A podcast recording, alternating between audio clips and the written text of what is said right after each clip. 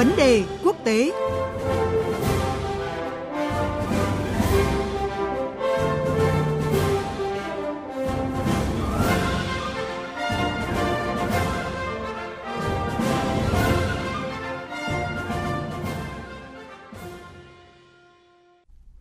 Thưa quý vị và các bạn, Diễn đàn An ninh Toàn cầu tại Doha, Qatar hôm nay bước sang ngày làm việc thứ hai. Chương trình nghị sự của diễn đàn thu hút sự quan tâm của dư luận quốc tế khi không chỉ thảo luận về những điểm nóng an ninh hiện nay như là cuộc xung đột Ukraine, cạnh tranh giữa Mỹ và Trung Quốc hay vấn đề hạt nhân Iran, mà còn dành nhiều không gian cho các quốc gia như là Rwanda, Iraq chia sẻ về kinh nghiệm hòa giải và phát triển sau xung đột. Hòa giải và hợp tác đó là thông điệp của nước chủ nhà Qatar muốn truyền tải qua diễn đàn an ninh toàn cầu lần này – Vậy từ góc độ một khu vực vốn chìm trong khủng hoảng và xung đột kéo dài với nhiều điểm nóng như là Syria, Iran,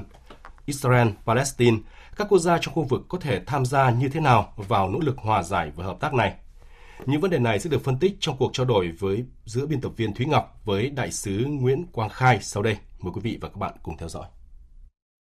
Xin chào đại sứ Nguyễn Quang Khai ạ. À, xin chào biên tập viên Thúy Ngọc và quý thính giả Đài Tiếng Nói Việt Nam. À, vâng thưa đại sứ, diễn đàn an ninh toàn cầu đang diễn ra tại Doha, Qatar thì có chủ đề là tái định hình trật tự toàn cầu, xung đột khủng hoảng và hợp tác. Vậy thì từ góc nhìn của khu vực đó sẽ là một cái trật tự như thế nào ạ thưa đại sứ? À, vâng, uh, diễn đàn an ninh toàn cầu ấy, phiên thứ năm được tổ chức tại Doha, thủ đô của Qatar từ 13 đến 15 tháng 3 năm 2023 với sự tham gia của các lãnh đạo cấp cao trên thế giới, các chính trị gia, các chuyên gia, học giả đến từ khắp nơi trên thế giới. Diễn đàn này ấy, thành lập năm 2018 và được tổ chức hàng năm do chính phủ Qatar chủ trì và tài trợ, thể hiện cái vai trò to lớn của nước này trong việc thiết lập hòa bình trên thế giới và hỗ trợ các hoạt động nhân đạo trên toàn cầu. Từ góc nhìn khu vực thì trật tự toàn cầu mới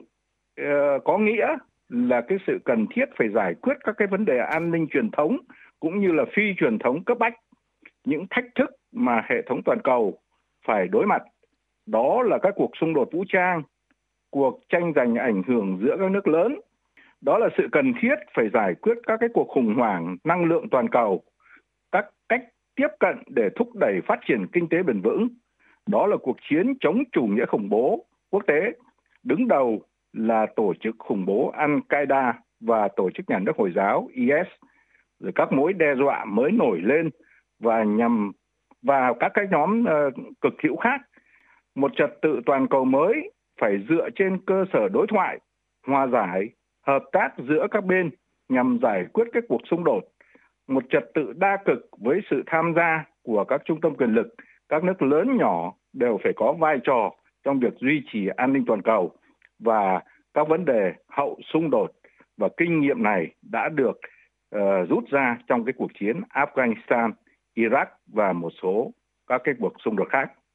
Thưa đại sứ, trong khi cái cuộc xung đột Ukraine luôn là tâm điểm của các hội nghị diễn đàn quốc tế lớn thời gian gần đây, thì à, diễn đàn an ninh toàn cầu lần này lại được mở màn bằng cái bài phát biểu của đại diện Rwanda à, cùng một cái phiên họp rất là đáng chú ý về 20 năm hậu xung đột tại Iraq. Vậy thì với cái chương trình nghị sự như vậy thì theo ông, nước chủ nhà Qatar đang muốn truyền tải cái thông điệp gì qua diễn đàn lần này ạ? Ngoài cái cuộc xung đột Ukraine là vấn đề trọng tâm, thì cái chương trình nghị sự của diễn đàn được bắt đầu bằng cái diễn văn của Tổng thống Cộng hòa Rwanda Paul Kagame, một quốc gia châu Phi mà đã từng trải qua một cái cuộc nội chiến kéo dài có sự can thiệp của nước ngoài và đã cướp đi sinh mạng của hơn một triệu người Tutsi và Hutu và cuối cùng thì đã đạt được một cái hiệp định hòa bình thông qua đàm phán giữa các bên. Thì Tổng thống à, Kagame đã trình bày cái kinh nghiệm của nước ông trong việc hòa giải và hiện nay ấy, thì tình hình đất nước đang đi vào ổn định và đạt được nhiều tiến bộ về kinh tế xã hội. Trong phát biểu của mình ấy, thì ông nhấn mạnh rằng ấy là châu Phi phải do người châu Phi uh, làm chủ và các cường quốc muốn cạnh tranh trên lãnh thổ châu Phi ấy, và giúp đỡ người châu Phi thì phải tôn trọng nguyên, nguyên tắc này. Ông nói là cái nguồn tài chính bên ngoài không thể tạo ra hòa bình bền vững nếu không có vai trò của chính phủ sở tại. Về vấn đề Iraq ấy, thì năm nay là tròn hai thập kỷ trôi qua kể từ khi Mỹ và NATO phát động cái cuộc chiến chống Iraq.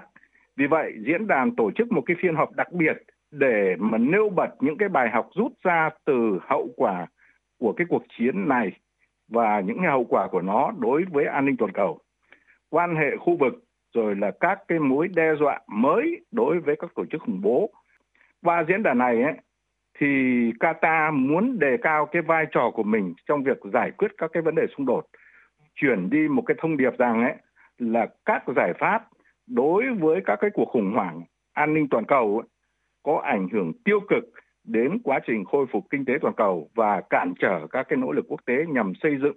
một cái nền kinh tế phát triển bền vững trên thế giới. Và các cuộc xung đột chỉ có thể giải quyết được bằng thương lượng hòa bình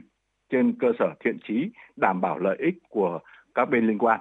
Chủ đề của diễn đàn an ninh tại Qatar thì đã nhấn mạnh cái yêu cầu về hòa giải hợp tác trong giải quyết các cuộc xung đột như là đại sứ vừa đề cập.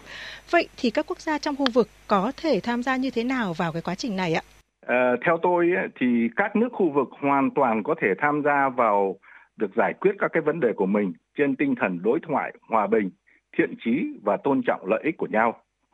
Mới gần đây thôi thì không ai có thể tin được rằng là Ả Rập Xê Út và Iran có một thời thì đã được coi là kẻ thù không đợi trời chung lại có thể hòa giải một cách nhanh chóng như vậy. Cách đây 4 ngày thì dưới sự trung gian hòa giải công bằng và không thiên vị bên nào của Trung Quốc,